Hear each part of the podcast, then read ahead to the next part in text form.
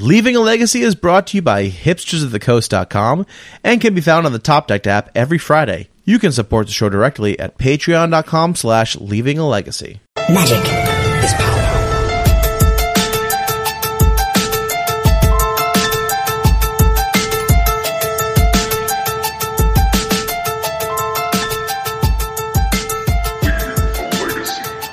Hello, everyone, and welcome back to another episode of Leaving a Legacy. I'm your host, Jerry Mee. Uh, unfortunately, tonight, uh, Pat is stuck at work. He's slaving away, burning the midnight oil, so uh, he is not here. He might be joining us later, but in the meantime, I've rounded up an awesome guest for us this week. Uh, welcome to the cast, Eric Dupuis. How's it going? Awesome. Really happy to be here. Thanks for having me. Yeah, definitely. First time on, so I want to let the listeners kind of know a bit about you.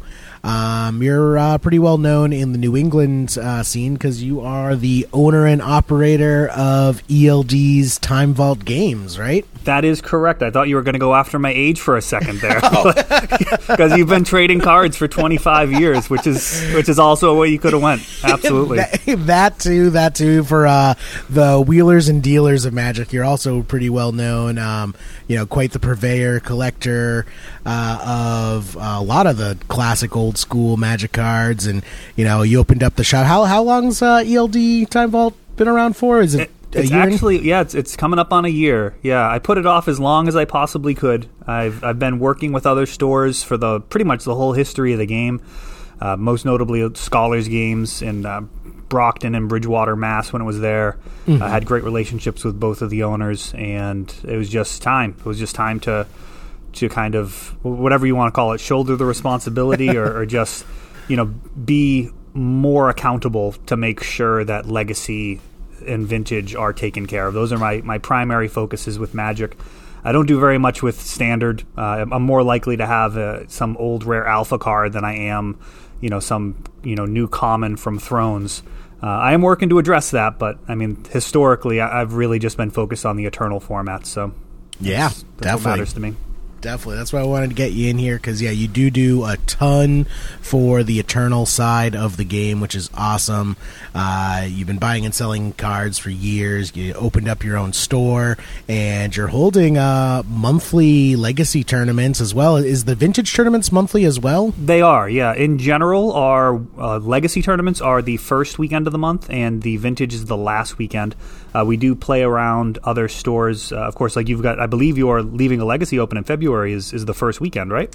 Yes. Yeah. Unfortunately, that was the kind of the only weekend that we could make work. Yeah, Um, yeah. So I'll be playing around that. Obviously, that's uh, an event that I want to support, even if I can't attend due to having a store. Uh, I, I want to make sure that you guys are have a, a clear takeoff to be as successful as possible there. So it's Oh, uh, appreciate that.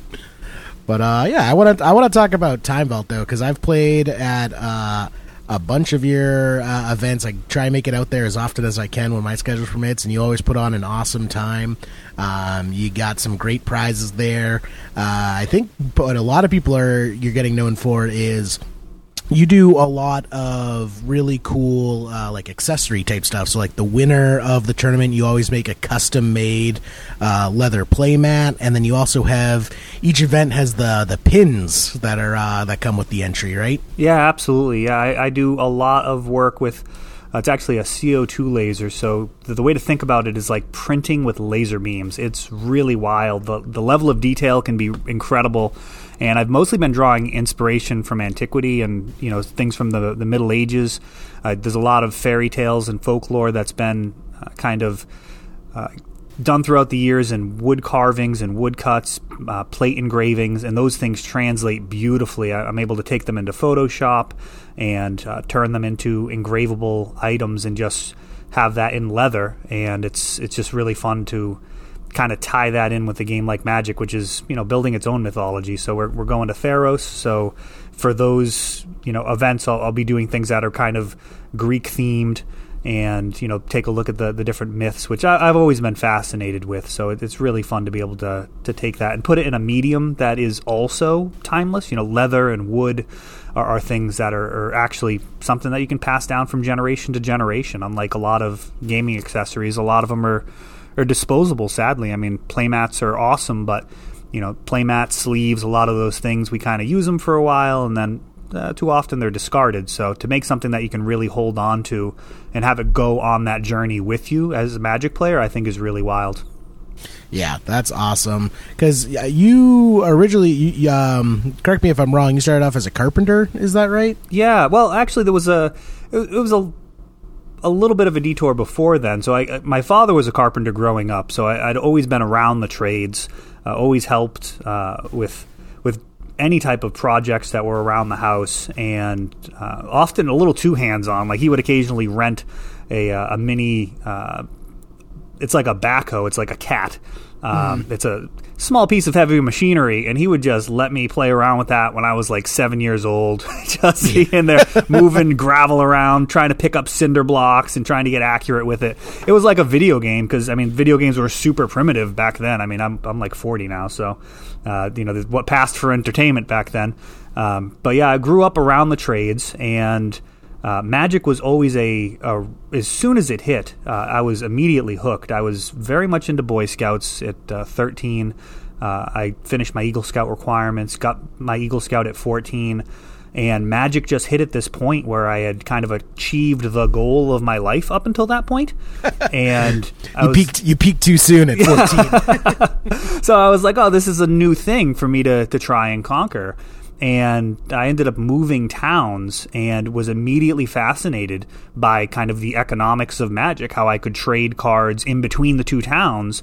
And this is literally before the, the internet. This is early 90s. Uh, so, you know, it, it, was not ah. something where you saw, you know, online trading or anything. So it was, it was super primitive. Uh, but those are my earliest days. One of Magic's. Magic one of Magic's first uh, arbitrage traders. Yeah, uh, yeah, and it was you know I'd, I'd, be able to take cards back and forth, and maybe I'd get like a Serra Angel out of it. I mean, this was pretty low stakes stuff. Uh, but I discovered early on that I was able to retain kind of all the names of all the cards and what they did, and uh, not all the players were able to do that. So I kind of had some early advantages. And uh, when I was 18, uh, I ended up opening up a shop, uh, like literally senior year, the, the summer after senior year, uh, with uh, yo-yos of all things. They were uh, a hot item. Yomega yo-yos were big, and I got into that. And uh, if, if you know anything about the yo-yo business, you know it has its ups and downs.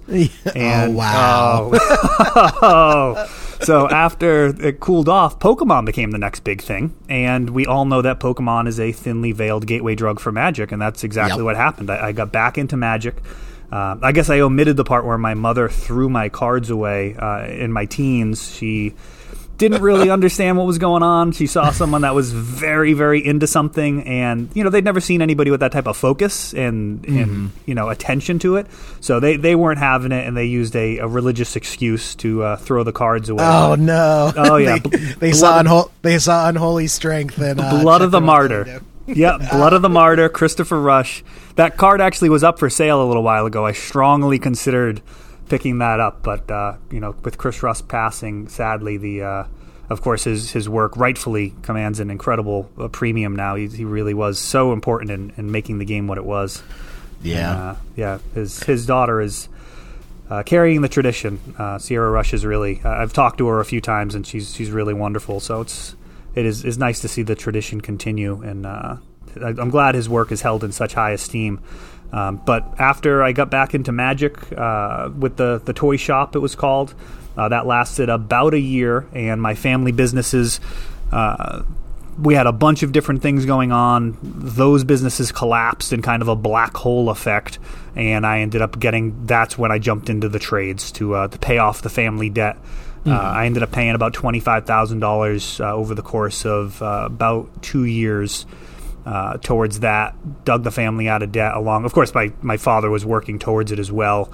Uh, mm. And then after that, uh, I just saved up a big bankroll and decided that partners were only good for dancing, and just eventually got back into backpacking, and now full circle having my own store again. So it was a it was a long way to get here, but it's it's nice. I mean, this is to have an anchor, to have a, a place where I'm always able to go uh, in, in just three minutes from my house is it's ideal in a lot of ways. So you're also one of the founding members of uh, of Wyrmwood, isn't that correct? I've always been of the mindset that it's better to get paid to learn than it is to pay to learn, and uh, that's that's kind of what happened there. Um, you know, if I've got the opportunity to take a commission to do a project, like recently I had a, a crokinole board that somebody wanted me to make for their father, and it came out beautifully. Uh, probably ended up putting in uh, maybe 20 hours by the time all was said and done. It was a significant amount of hours. There was a lot of digital design. Uh, there mm-hmm. were a couple of drafts, but you know, it, it was a $200 commission, and it, the board, I mean, easily would have been a $500 board. So everybody kind of won there. I, I was able to take on something, get it done in a timeline that wouldn't typically be acceptable. You know what I mean? Like if, if somebody's mm-hmm. paying for expert craftsmanship in a timely manner, like it's it's got to get done way faster. But I did several drafts, and by the end of it, came out absolutely gorgeous, and he was thrilled. And you know, it, it's it's also good because it's it's got that test. I I think about markets like you can't be too much of a donkey if you listen to the market. Like it can only let you go so far astray mm-hmm. because if you're too foolish or doing things that are too arrogant and nobody cares about, then eventually you go bust. Like if you're just sinking resources into things that are just nonsense, then eventually you just run out of money and it's a self-correcting problem. So I right. think that's kind of my general approach on things is uh, as long as I'm listening and you know making a little bit of money and it's viable, then it's it's difficult to go too far off the path and, and get a little too vain. You know what I mean? It's it's. I've seen some passion projects where people get funding and they're just burning through other people's funding, and it's like, ooh, I don't know. right. Well, I, I just find it really nice because you've been able to combine these passions of yours, you know, between woodworking and magic. Because, well, that's that's how I first, you and I first met. Was uh, I think it was at a scholars tournament, a back in 2016 and uh, the first prize for it was a, uh, a Wyrmwood deck box that you had built. Yes. Yeah. And uh, I still have it. That's actually what my sneak and show deck is in right now. Is in that uh, you know beautifully made uh, deck boxes, and you you really come out with some really great, awesome products. I know uh, Wyrmwood kind of took off for for a while there, and now uh, the other kind of lookalikes are, are uh, also stepping in and making these like really high quality deck boxes, which is not something I think we had in the in the magic community on such a large scale before. I mean, there were the one-off like Etsy project things, but nothing of of that quantity. It's true. It's true. Yeah, that that really did change the industry. Getting the contract with Hasbro, uh, getting the official uh, mana symbols on there. There were a lot of steps to kind of building that niche, but uh, it seems like they might actually be done with that now. Uh, I haven't seen anything on their site, so uh, I've actually uh, I'm starting to build my first batch of wooden deck boxes personally. Uh, they're mm-hmm. going to be a, a different model. Uh, most of the joinery is going to be done uh, machine joinery compared to a uh, hand cut joinery. So there's a trade off there. It'll be a little bit uh, a little bit more accurate, but it does have a different aesthetic. And the first boxes are actually going to be for the pre-release for Throne. I'm sorry for Theros Beyond Death. Anybody that is going to do the Iron Man, which is our 7 p.m. Friday, noon on Saturday, and then we have a feast, a ancient Greek feast, 5 p.m. uh, so it's like a catered thing. We're having like roast lamb, stuffed grape leaves. It's going to look like something out of antiquity. It's it's really very fun to, to get this all together. Uh, but anyone that does the Iron Man, that's $120 total entry fees, including the feast, uh, gets a deck box with it. Uh, oh, so we've got a, a well, few people signing up for that and it's a nice like wooden uh, like laser cut deck box. That's pretty yes. sweet. Yep, yep. So that's going to be the the first batch. Those will be, you know, uh, alpha deck boxes, whatever you want to call them, patient zero. I guess alpha. Let's go with alpha. Yeah, uh, patient zero. Uh, but yeah, I think that's going to be really fun to get those out there and get feedback and kind of evolve that look and see what I can make. Again, it's it's got to be viable. I've got to do something that I can pay somebody to make if it gets successful enough. I've always guarded against what I call catastrophic success. If something goes really well you can't have that actually sink you. And that, that is something I've seen a lot of people do with Kickstarters, for example. They'll have to spend more money to fulfill it, and then it ends up failing uh, because they have to pay just too much money per unit. Right. It ends up, you know, the the cost of production is so much it doesn't scale well that when you try and mass produce it, you end up losing money with each unit instead of making money. Exactly.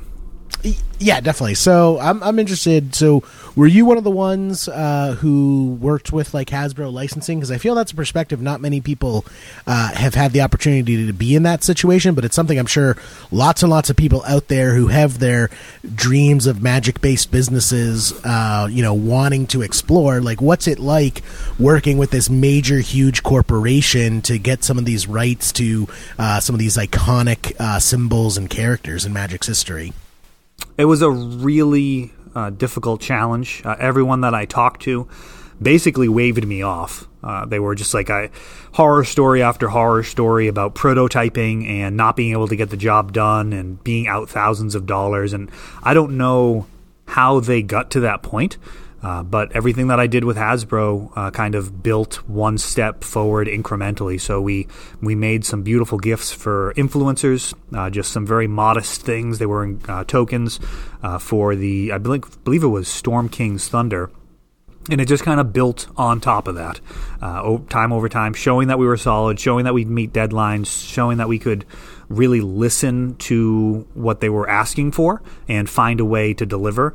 Uh, for example, the Storm King's Thunder, one of the things that we added uh, to create a ton of value uh, was this letter that we ended up printing out on parchment. So, you know, as far as their cost, it's really not adding anything.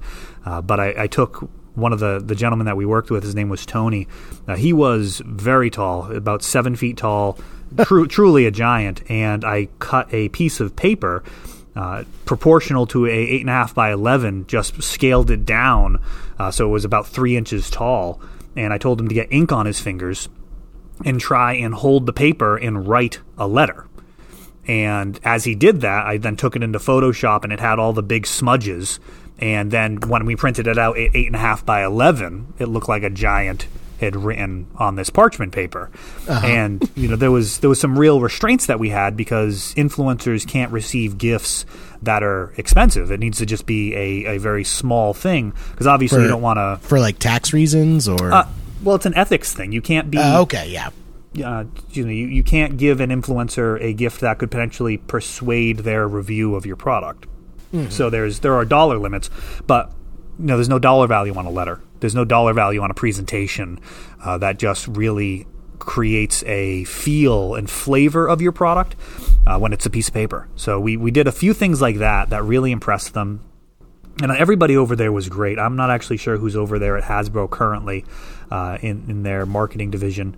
Uh, but they they were absolutely wonderful, and uh, I look forward to working with them again. That that is uh, something that I kind of thought I had checked off the list uh, in getting that set up. It was just like, oh, you know, working with Hasbro, getting to, to work with Magic the Gathering. And at this point, I feel like I'm actually putting it back on the list uh, just because I, I, think it may be something I want to do. Uh, with a, a different capacity, perhaps uh, with these leather playmats or some other some other project down the, the line. But there's a lot of kind of cross synergy between the skills that I've developed and the different games that they have with My Little Ponies and Transformers and who knows? I think that'd be something I'd enjoy doing uh, again in the future. So Nice. So yeah, so that's on. so the the end result of all that work with Hasbro was the um, when you were with Wyrmwood the uh, mana symbol deck boxes, correct? Or were, was there something else I'm missing? But there, the mana symbol deck boxes, uh, and then the Dungeons and Dragons products as well. Oh yes, yeah, and uh, and those those came out awesome. They were beautiful. You guys did did great work on them. Um, really cool. Were they like laser laser etched the mana symbols into the wooden deck boxes, or I'm not really sure the process. Maybe you can speak to that in a bit more detail? Yeah, we we did engravings, and then we also did a uh, technique that I developed where you engrave to create a mortise, and then you fill it with a media, so you can have crushed. Uh, you know, malachite or turquoise or bone, anything like that. You can actually basically create a space where the, the powdered material will go, and then you create an inlay out of that. So, you know, the black mana symbol being bone, for example, could not possibly be more on flavor. Um, yeah, I, I, can't confirm what type of bone it is. You'll have to wonder, uh, but that's that's awesome. So yeah, some really great, cool uh, products came out of that, and now um, your new company that you started off is is it uh, Old Gods? Old Gods is the working title. Yes, uh, that's something that we're uh, the umbrella of leather playmats and now these wooden deck boxes that I'll be doing uh, for the pre-release. Uh, we do a lot of kind of unique things for some of our marquee events as well. So for the Throne of Eldraine pre-release, for example, uh, we did a pin set with the gingerbread uh, style men. Uh, so that was really fun. Every event someone played in, they got one of them. So it was four of them that came together very nicely. And then we did some uh, mugs that were uh, mugs, not the right word. It's like a stein. It's like a glass. What what do you call it, Jerry?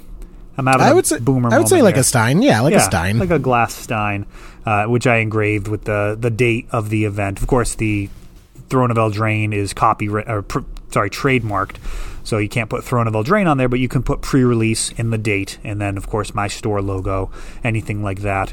Uh, so we kind of have all of that under the umbrella of old gods at this point, and it's just a question of whether or not I put that all under the Time Vault moniker or, or where it goes from here. It's all it's all very young, young love, Jerry. It's it's it's getting sorted out. Yeah, it's, uh, like, it's changing all the time yeah, like we said, the store's uh, just coming up on a year old. Uh, old Gods is a little bit older. Is that correct? Yeah, actually, so I, I had to come up with a brand name uh, for your Leaving a Legacy Open uh, oh, because yeah. I saw what you were doing. You were doing a, a charity event, and uh, I ended up putting up a playmat. Yeah, uh, I remember that was I, a sweet playmat. Was that one of the first Old Gods playmats? I think that might have been the first. I'll have to go wow. back and check, but that was it was right around that time where I was like, I need to come up with something. Uh, that kind of encapsulates what I'm trying to do here. And Old Gods was just the name that I just kept coming back to because I just have that connection with mythology and folklore and just kind of like the archetypal stories that get passed down through generations that always connect with people. Uh, things about responsibility and you know people's roles and kind of how to properly conduct yourself in the world, uh, what it means to be a hero, and and all of these different things uh, just really resonate through generations. And you know I, have always been fascinated by that. So Old Gods is is what I'm working with right now, and we'll see. I I, I like it. I, I, do I do enjoy. Yeah. I do enjoy the name for now. So yeah, it's a good name. So I, I what I like too is that um so like you have the store which is you know uh, an LGS uh, place where people can come and play Magic. Uh, you know, constantly having legacy and vintage tournaments for people to have fun at, and you're also on the flip side of the coin, also this kind of like manufacturing business, and you can kind of like play test more or less your uh, the stuff you want to come up with in the store and get like actual player reactions firsthand. I think that's a pretty invaluable experience. Oh, you're absolutely right. Uh, it is invaluable, Jerry. The uh, the most recent thing I did just on a whim were some of these, uh, not acrylic, whiteboard elk token. They're not elk tokens. They often end up elk tokens. They are yes. At the last uh, tournament I was at, I think you debuted those. those yes, sweet. Yeah, so people are, are, putting whatever they need on there. Uh, we actually have a great new player here showing up on Fridays. His name's Luke. Uh, he's I believe 12, and it's his first legacy tournaments. The kid jumped right into the deep end, and he is having a blast. Uh, the community here is just so incredible. Uh, I, I'm, I mean I can't really stress enough. Like the the store is really just about the community. Like if you have if, if you don't have this type of community, you just don't have a store. Like you're just you're just a, a, a, shell. It's it's who shows up, it's who plays, it's how they treat each other. And this kid shows up. He's 12. It's his first legacy tournaments. And the first week he was there, he had he wasn't aware that there was an entry fee. And uh, the guy from like halfway across the room, he's like, "No, I got it." because the kid didn't know what to do. He was like, like oh, no. fresh blood, yeah, get him in here. Yeah, he's like, I got it, ten bucks. Here we go, absolutely. And the kid was gave him some elf cards, and then uh, the next week he came back, and players were buying him. Uh, a bunch of different stuff. You know, of course, the Llanowar elves, Elvish Mystics, things to get the ball rolling. And, you know, he's not getting cradles or anything quite yet, uh, though likely will in time because he's really enjoying it. But, you know, they, they got him souped up. And in his second week here, he actually won a game, which was nice. incredible. And uh, I think he actually might have won a, a match this past week. I'll have to I'll have to confirm with him. I think he actually had six points this past week. He's been here for three weeks and he's been improving every single week. And it's just awesome. Like, that is exactly what I was hoping for. Uh, I do a club here in Bellingham with their their middle school. Every Monday, I go in and you know we will have in between like 12 and 30 kids, depending on what other clubs are going on, and we just play Magic. We give them the welcome decks, and they they get different things from Christmas or whatever, and I'm explaining to them how their cards work, and we're just jamming Magic for a couple hours a week and that's I think what we need. I think we need you know the the kids that are you know 10 to 12. That's a great time to be learning the game, and that's it's just really awesome to see somebody stepping up and actually going to tournaments as well.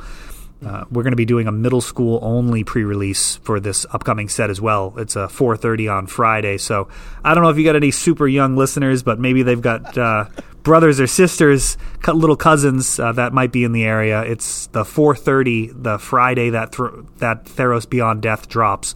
We're going to do a uh, age restricted, so it's only middle school or younger. So no high schoolers, no adults playing. If parents want to hang out and just like watch their kids because they have no idea what this strange LGS concept is, that's totally fine. Uh, but they can't, you know, start smashing kids in the uh, the pre-release. They'll have to wait until seven o'clock and, and, play with the big boys. But no, it'll be a lot of fun. Uh, so that's there's just a lot of things going on. It's it's nice. a lot of. I'm very pro throwing stuff at the wall and see what sticks and you know that that's just another one is, is, let's see what the the community's like for this. And I, I, couldn't have anticipated the success. At one point we had like 36 kids the robotics club had canceled. Mm-hmm. so we just got like an influx like of an extra like eight kids. Of course all the robotics kids are the uh, the prime target for magic. Oh they were so down. They were so down. They were playing on the floor. Couldn't oh, have man. been happier. Just tapping out casting green fatties and just having an absolute ball. And uh, yeah it's it's it's been a good time Nice. So so that's where so we came to that with the uh, the tokens that you made, where it's basically like whiteboard tokens that you can erase and just turn into whatever token you want, which is handy. And I feel that's some that's kind of a a product that you wouldn't necessarily like think of offhand, but it's something that comes out of necessity. Like, what are some of the other things that you've noticed where it's you know you're building things that people actually want to use? That's a good question. Things that people want to use that I wouldn't have thought of otherwise. I had some cubes. That's actually the first commission that I took for a uh, like a deck box. Is somebody was building, uh, somebody was looking for a solution for their cube, and again, it was one of those things where I'd rather get paid to learn uh, than just like do it uh, on my own for free. So I had a customer who had expectations. We did. Uh, I actually built a box, got it to him. Used it for about a month, and then the joinery that I had designed didn't really hold up as well as it should. So I just remade another box, and that one he's had for uh, actually, yeah, when was it? About two years ago that I got you that leather playmat. It was right in that window. Yeah. Uh, so he's had it for two years, and he's been carrying his vintage cube in that, and it's been just perfect for him since. So, yeah, that was that was big. And then I've got a smaller cube that I carry my pauper decks in. Uh, I've got like a gauntlet, and it's funny. I've actually been selling those. Like people just buy pauper decks outright. That format is rad.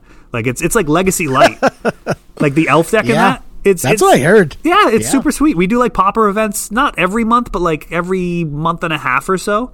And we do the open, we do the leather playmats and the pins and all that. We've got one coming up uh, in like a week, two weeks, the 11th, I think it is.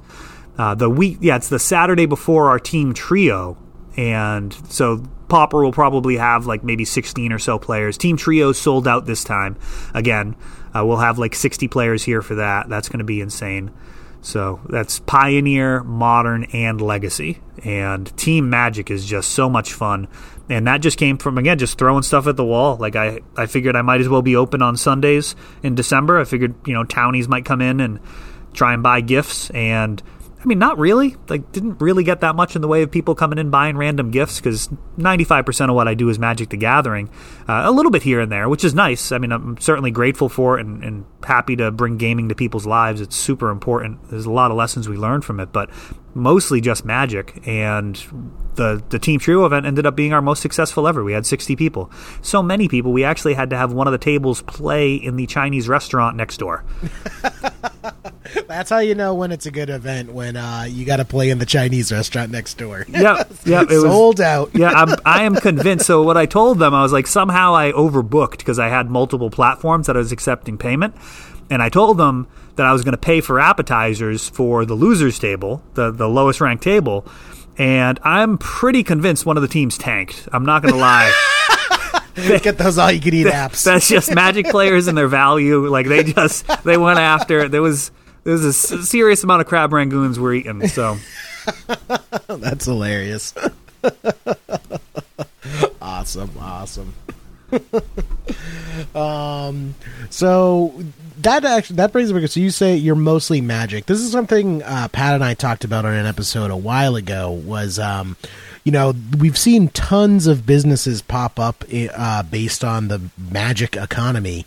You know, there's Cardboard Live that our friend Wilson and James you are running.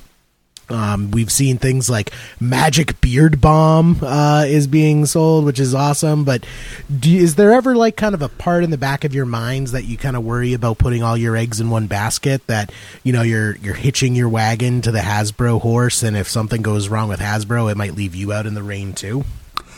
I wouldn't. Uh, I mean, it's it's a something that you should always evaluate for sure. Like it would be foolish if I never considered that.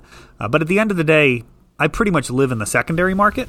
So when a new set comes out, I mean, I sell some boxes, but it's mostly to the same people.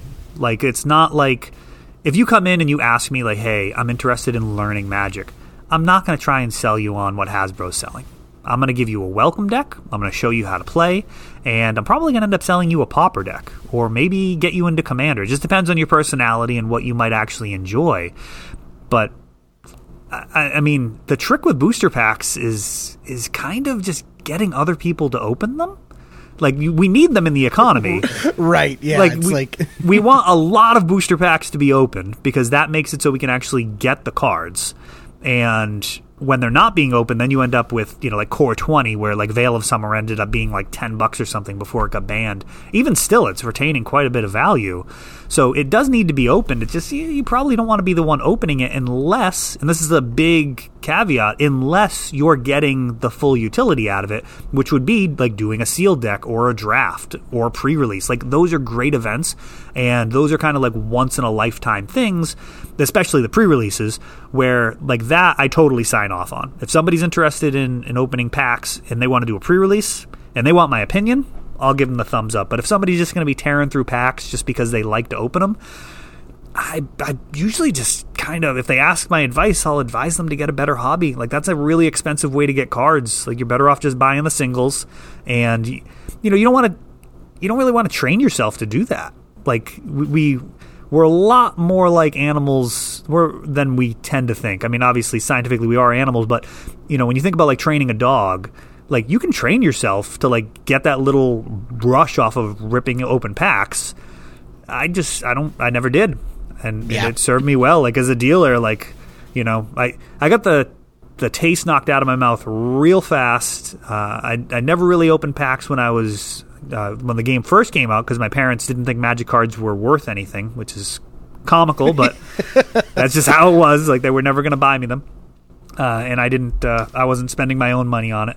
Um, I was, you know, doing the the trading and getting the singles, and then uh, once.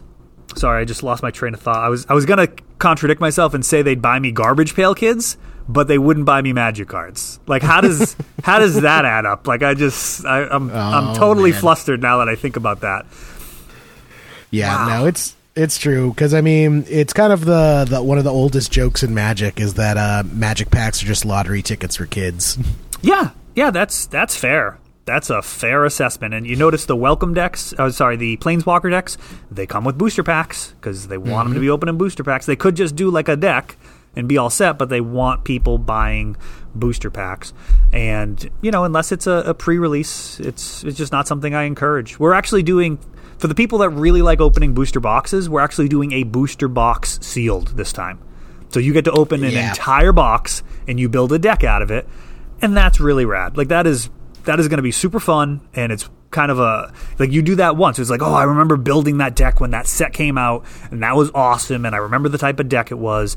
Like that's that's legit. I remember a league I did during Odyssey. Like I completely took all the fun out of it. I had like six innocent bloods.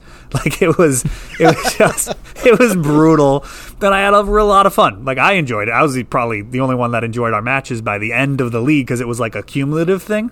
But you know, I, I think of that every once in a while when I'm considering what to do in the store. And I was like, oh, that's something I enjoyed. Probably won't go that route because of how it turned out when I was involved. Uh, but still, it's something I, I remember fondly. So I think when you're talking about building memories, that's fantastic. When you're talking about the scratch ticket element, I'm I'm not as big of a fan of. Yeah, and it, it really is about keeping that balance because those people who like that scratch ticket itch, they're the ones that ensure that there are cards for the rest of us to play with, and we don't have you know insanely priced cards. Yeah, or if you can get a draft ecosystem going, which is a really difficult thing right now. Like I'll tell you, most of our events here, we do a Wednesday night legacy, we do a Friday night legacy. Everything else kind of has a life cycle. So when the new set comes out, we'll get draft going, and we'll do that on Friday nights for a few weeks. And then it, those players tend to go back into Commander or Legacy or whatever they enjoy more.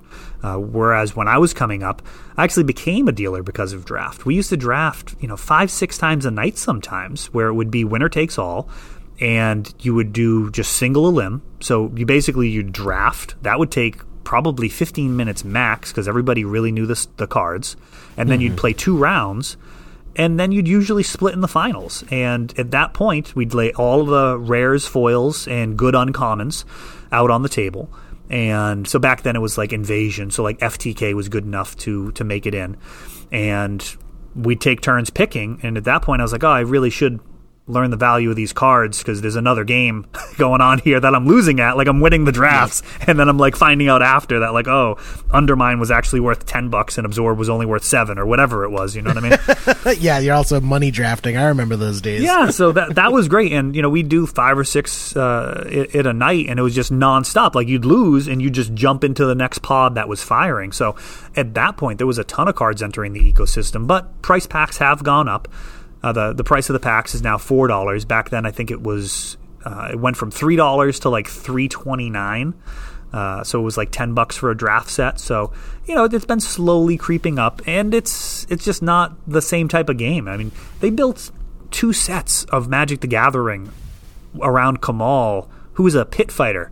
Yeah. Which like resonates with me. Like Conan's my favorite movie. Like I I absolutely I absolutely can get in the idea of just getting into a pit and just find out who the last man standing is. Like that is that is my mentality when it comes to playing Magic the Gathering if left unchecked.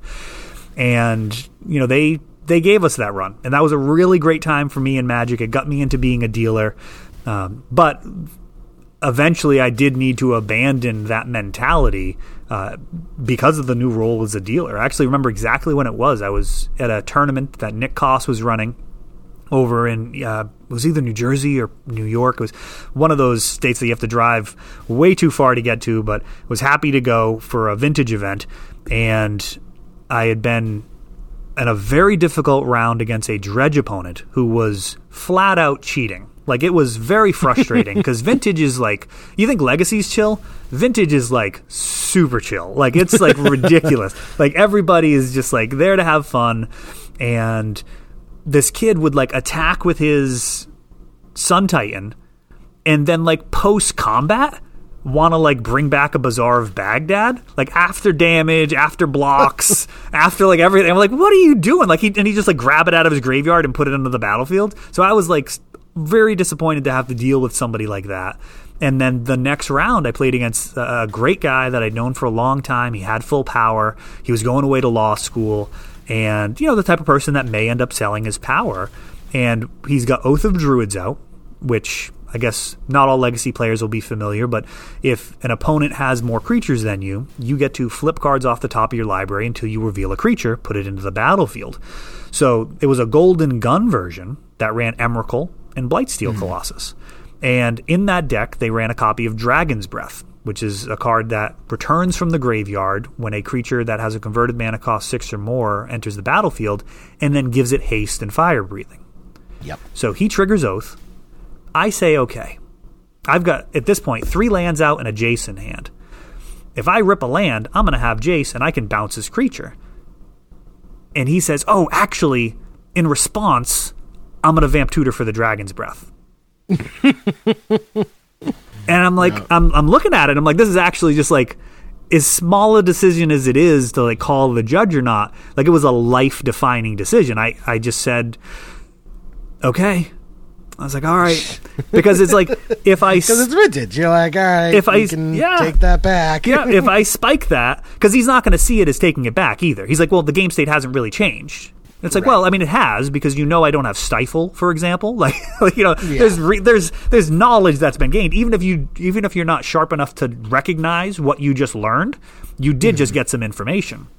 So Right. I decided at, at that moment that it was more important to keep the spirit of camaraderie rather than take the shot that Dragon's Breath is the bottom of those three cards and I draw my land and I can, you know what I mean? It's like, what are the odds of me pulling this out versus what are the odds of souring a relationship and then him not deciding to go with me when he sells power or not turning to me when he goes to like buy his set of bazaars or whatever it is. It- and that was a that was a difficult thing because I was I was out for blood back then man. Like I was I was Yep. top 10 in the world in vintage back when they used to have the ratings. I loved chasing that. That was something I really wanted to end up at number 1 I never quite got there. Broke into the top 5 a couple of times. Um, but you know that was something I wanted to do Was be one of the top, uh, be the number one ranked vintage player in the world back when they had the the rating system, and you know I, I took it very seriously. I, I actually, I say I miss it, but I mean I wouldn't chase it like that now. So the the new planeswalker points are are fine. Like they Yeah. it- it's it's it's whatever. Um, but that was certainly something that I enjoyed. I mean, it fit into the pit fighting mythos, that's for sure. Right. So, I do you feel that? So we kind of went on a, tangent here, but uh, with the sets, like we said, you know, we started off talking about drafting, Yes. and I remember back in the day, we would draft sets much longer than I feel people draft sets now. Maybe I'm looking back on rose-colored glasses, but I just feel not only were did sets not come out as quickly, like we didn't have as many sets come out as they have these days. I just felt we were drafting sets for much longer. Do you feel like the attention span of Magic has gotten shorter? Well, you're you're right, Jerry. I mean, the the draft sets. If you remember the the way that it works now is fundamentally different. We used to draft a set for a full year because it would come out, and then there would be the second set, and then the third set in the block. So if you were doing onslaught, you were doing onslaught. Uh, Oh, yeah, you're doing trip, Scourge. yeah, tri- you were doing triple onslaught. Then the next pre-release, you were doing double onslaught, single legion. Yeah. which people always were like, "Yeah, this kind of sucks. I just want like triple legion. What's going on with this?" Yep, yep, absolutely. So if you went if you went triple legion, it was a disaster because it was like all Right. creatures.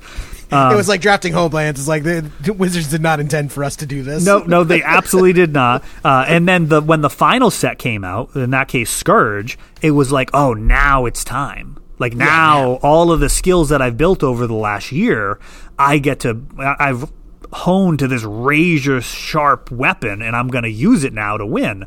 And you know, triple onslaught was very different than when you added in a pack of legions and you kind of, you know, slowly evolved. But yeah, you were getting ready for that third set, and you knew that your your time spent drafting onslaught originally was going to pay dividends because it was going to be around for a year. So no, that's, Yeah. that's a good point. I, I think the the life cycle, the reason to do it is different. Like you're only going to be drafting it for for three months, so it's almost like if you're not going to really get good at it, like what's what's the point? Like if you're going to come in and do like a couple of drafts like a month after the set comes out, it's like it's going to be gone soon anyways. You know what I mean? Like the the next set's going to be out, so like what's the point of like trying to get really good at Ravnica Allegiance draft? Like what's what's that going to do for you at this point?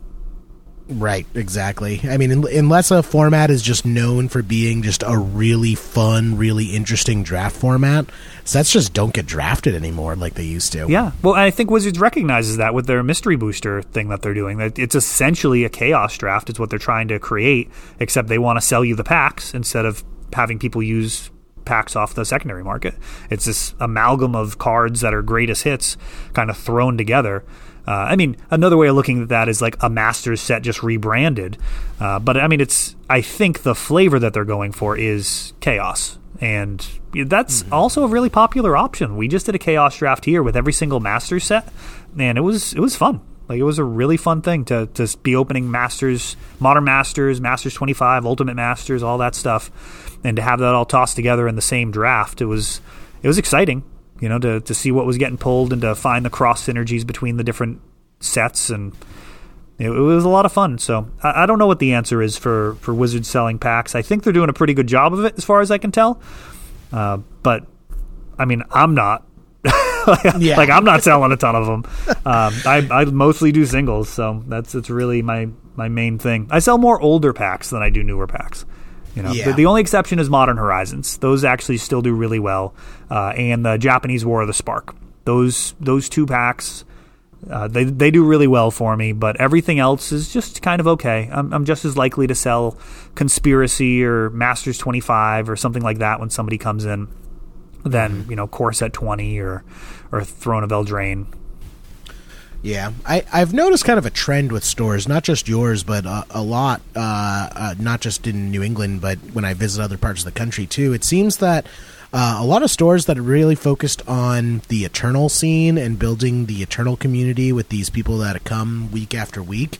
Um, they're doing better than a lot of these stores that were mostly focused on standard and limited. Like it feels like stores that were focused in that area are really struggling these days, and a lot of people have been posting about all these kind of different decisions Wizards has been making. Um, do you feel that it's getting more and more difficult to be an LGS owner?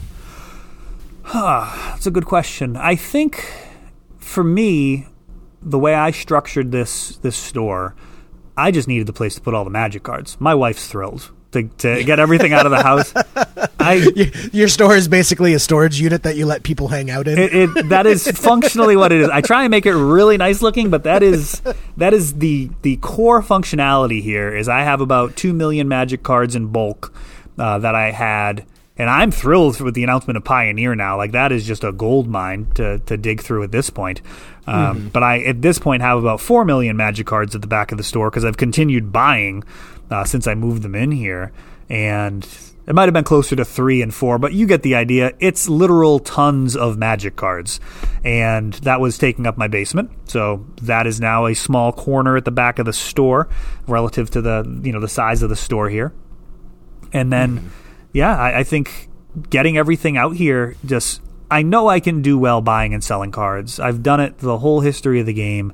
As long as you add value, you're good to go. And I I am very familiar with all of the older cards. I know what I'm looking at. I typically, I mean, I can spot a counterfeit literally from across the room most of the time, and people buy with buy from me with the utmost confidence. And I'm always buying all magic cards, which is also super important. I've been at stores where somebody comes in with a set of dual lands and the store turns them away. And it's understandable because it's not what they do. And I I've literally dealt with those stores for most of my career buying and selling magic cards because I'd be the guy that would go there when they get the set of dual lands that they shouldn't have bought. Like they that's not the right way to phrase it, that they cannot afford to hold on to. It was correct for them to buy, but they need to get it off their books. They cannot just have thousands of dollars of cards that their particular customers don't need. And hmm. that's something that I think people probably miss the mark on the most when they're talking about buying and selling cards is they, they don't understand their customer base. They don't understand what they can buy and what they can sell, and they don't adjust their prices accordingly. And you know, that yeah, you- you'll run out of capital if you don't know what you're doing. And your if your game plan is to pay literally more than anybody on everything all the time, you will just go broke because the person who's paying the most on a card is usually wrong at the end of the day. Like I, I've seen SCG put up a price for. Uh, I remember when they were paying like six bucks on Birds of Paradise because Noble Hierarch was rotating out of standard, and they're like, "Oh well, Birds is just going to be just the nut high. Like absolutely, Birds is going to just dominate." And I sold them probably like a hundred Birds of Paradise. I was like, do you, "Do you want these foreign ones too? Like here you go." Like literally just like a mountain of birds. And then like two months later, they were selling them for three bucks. You know what I mean? Like that that number was a mistake. Like you don't want to get on board there. You need to have a data-driven approach where you're taking a look at what everybody's doing and you make the best decisions that you can. And I mean, it's a specialty. It's not something that everybody has the the time, energy or expertise to do. So, I mean, I, I just kind of let I'm, I'm fairly libertarian in a lot of ways, or laissez-faire, or liberal, or whatever you want to call it. Like, let everybody do what they want to do. The market's going to sort it out. You know, if people aren't adding value, if people don't want to go to a store, if people don't want to support a store, that's okay. Like that's that's mm. just going to give them the signal to go do something that people value more, which is really what we should all want. We should all want to end up in a position where what we're doing is something that is of great value to everyone around us. So why languish at a thing that's just not doing not not living up to, you know, what your life could be? Like why why stick at it just out of stubbornness? Like I don't know. There's a lot of LGSs last about, you know, until their first lease is up. And then they reassess it and they're like, yeah, this this really isn't where we want to be. And you know, for me, like I like I said, the, with the size space that I bought, I went into this with you know kind of the humblest possible intentions, and I've just been overwhelmed by the support. I mean, I, I would not have imagined that we'd have 60 person events here. I'm, I'm just blown away by the, the support from the community, and to have the the Wednesday night legacy continue from scholars and the Friday night legacy now uh, being a thing here is is just really. Uh, is a beautiful thing to, to see the community coming together like that. I, I couldn't be more pleased with it. Yeah, that's awesome. So, kind of wrapping it up, we're nearing the hour mark here. If uh, you know, someone wanted to start their own LGS somewhere in the country, I know it's a dream. A lot of Magic players have. You know, if they're not super competitively focused, uh, I've noticed a common theme is that they want to open their store. You know, my friends have joked, you know, if we ever hit the Powerball, we're all going to retire and open up a bar store combo and just hang out there for the rest of our lives. But for people wanting to make an actual business of it, what's one piece of advice that you would give them? I'd say listen to the market.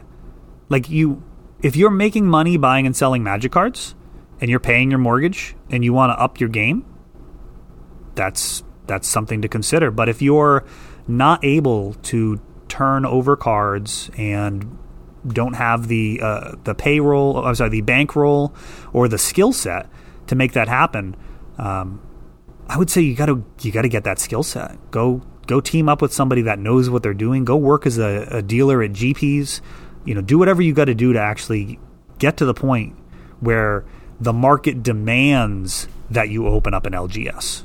That would be my advice. Uh, you know, I, I, would not recommend trying to create demand.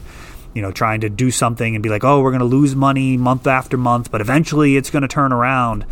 You know, just get to the point where people are are asking you. But my most common response when I opened the store was it was about time. I can't tell you how many people said that. They're like, "Oh, you finally did it, huh?" like, yes, because people knew I was I was putting it off because it's such a commitment, and you know, I, w- I always enjoyed being able to, you know, there'd be. Uh, you know, in 2008, you know, I, I went to a, a, big tournament in Spain because there was, you know, a Black Lotus up for grabs for first and second, and I went and I won a Black Lotus, and I came home and I was like, I loved the ability to do that. You can't do that as easily when you have a store. You know, now you're shutting down. Landlords don't take magic cards for for pe- uh, for rent apparently, which you know they probably should have said before.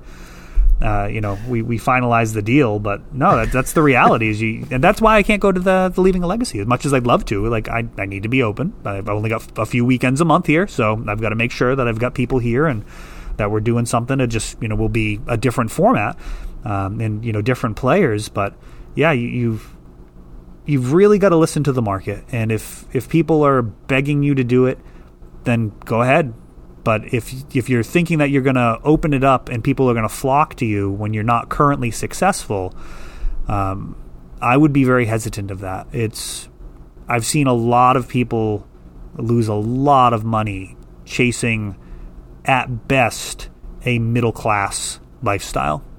Like at the end of the day, and the LGS side of things, like buying and selling, you know, board games and booster boxes and all that side of things, I mean, that's that's kind of middle class at best. Like you're not going to get wealthy just reselling that. Now you're talking about singles. If you have a big bankroll, yeah, you, you could you can make some real money. You, you can absolutely get clientele and, and have people that are looking to invest, you know, thousands or tens of thousands of dollars a year, and you can make sure that you're always taking care of them, and you can build that clientele over the years.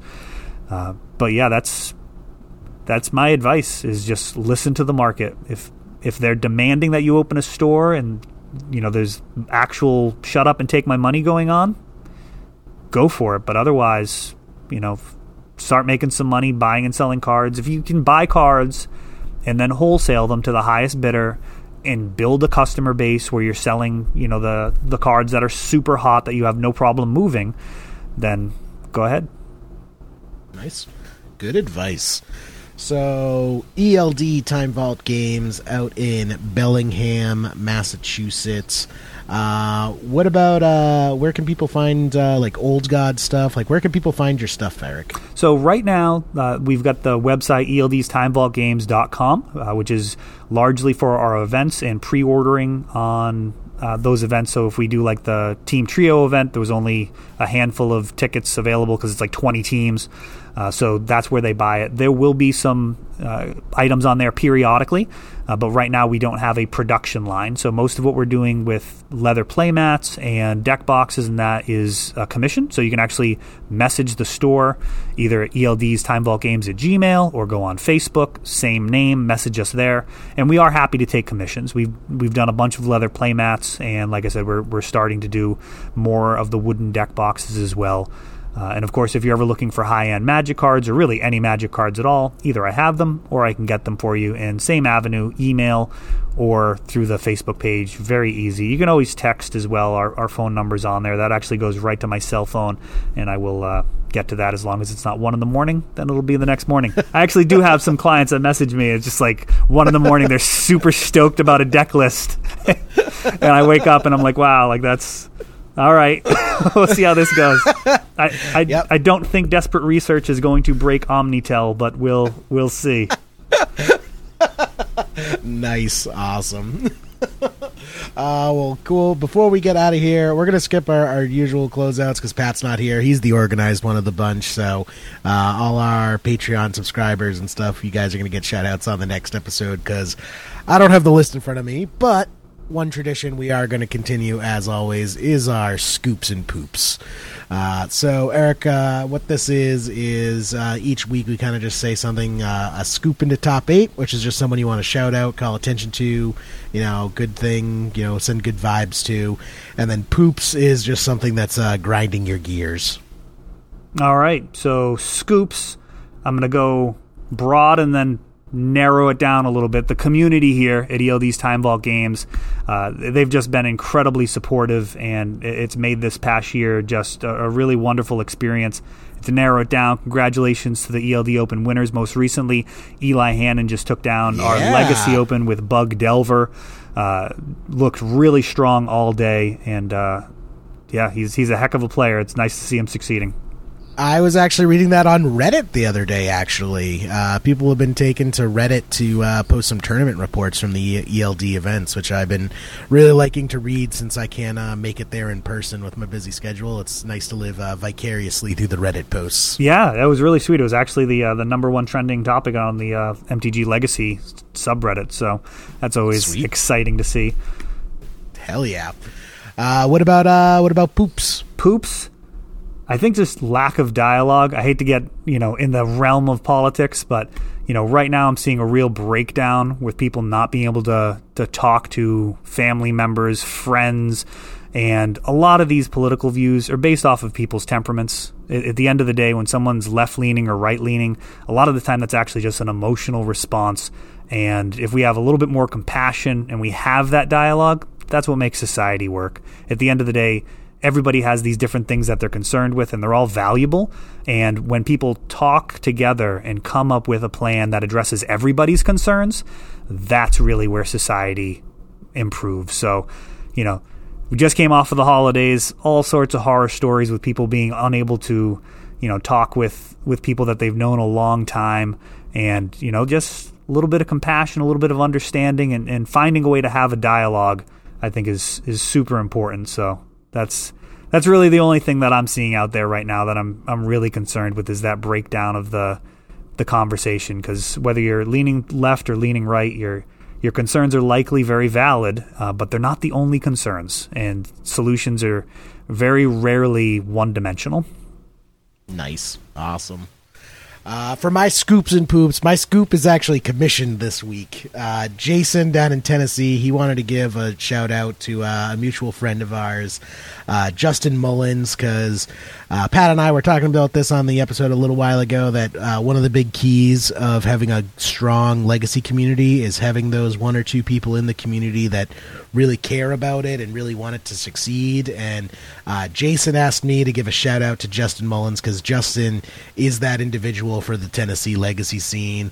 Um, Justin has, I think, like twelve or thirteen legacy decks at this point that he just lends out to people for their F and M's. Um, so he's like single handedly making sure that the legacy scene stands, uh, you know, stays really vibrant down there, which is awesome. So That is awesome. yeah, I wanted to also give Justin a shout out, but Jason, thanks for uh, bringing it to my attention. Uh, uh, Justin's great. I got a chance to hang out with him when I uh, went down there for a business trip, and uh, it's a great crew down there. So, uh, you know, Eric, you're doing it with ELD, making sure there's always a place for people to play, and there's you know tons of unsung heroes around the world who are uh, you know really making sure Legacy and Vintage and the other Eternal formats uh, stay alive and, and are vibrant. For my poops, my poops is the post holiday schedule. I came back uh, to work after you know weeks of Christmas and New Year's, and I basically came into an office of about like 300 emails waiting for me. So I am I'm not looking forward to getting back into the swing of things post holidays. I think you're you're not alone there. yeah. but that about does it for this week's episode of Leaving a Legacy. Uh, just a reminder February 1st, we have the Leaving a Legacy Open.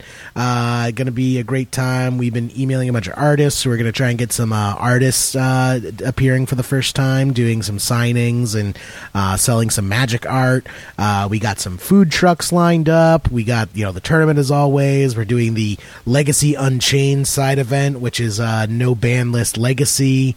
Uh, you know, it's always a ton of fun. Come on down and hang out with us. Uh, it'll be great. We'll stream it uh, as always. Uh, but yeah, February first, the next Leaving Legacy Open. And uh, Eric, when's the next ELD tournament? So we've got the team trio coming up on the 12th, and I believe right now we're only taking standby. So there's legacy there, and then we're going to have a legacy event the weekend after yours in in February. Uh, so that's February seventh. I believe so. Yeah, I've I've got to get that up on the calendar. Initially, it was penciled in for for the same weekend, so I've I've shifted that over. Awesome, sweet. So yeah, if uh, if you want to get even more legacy action, make sure you stop by ELD game uh, Time Vault Games in Bellingham uh, and get some sweet legacy action and uh, win yourself a sweet leather playmat. Awesome. Uh, we'll call it there.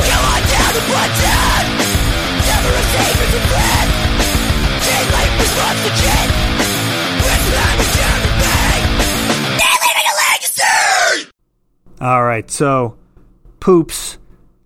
I gotta say, I, I heard the the post fallout from when I played Pat. I, I don't know if I don't know what he told you, but he came here to the store, played him with cephalid breakfast, and apparently he's got a very emotional connection with Laboratory Maniac. And I, I did have that particular kill in there. And when we sat down, because it's a meme deck, I said, hey, when I beat you with this deck, what's the name of the podcast going to be? and, you know, I thought, I was like, wow, uh, it's good that the healing has finally happened and he can have me on, and I can't wait to talk to him about it. And then he's not here. So I don't know what he needs to do to get over this. Uh, but I just, I just want him to know that there was, you know, I didn't, I didn't understand the depths of his trauma surrounding that particular wizard. And I, if I had known, I would have played the other kill. I, I would have used, I just would have used a, a, uh, a completely different kill. There's, there's, Oh, there's man. tons of different options, so it's it's a funny story when when I was talking to Pat earlier today. He's like, "Hey, I don't know if I'm going to be able to make it tonight. I have this this union meeting that I have to go to." And I immediately just said, "Man, are you that afraid of Laboratory Maniac?" and, he, and he just started cracking up. Oh, all right, man. Thanks for having me. This was awesome. Uh, hell yeah, hell yeah! Thanks for coming.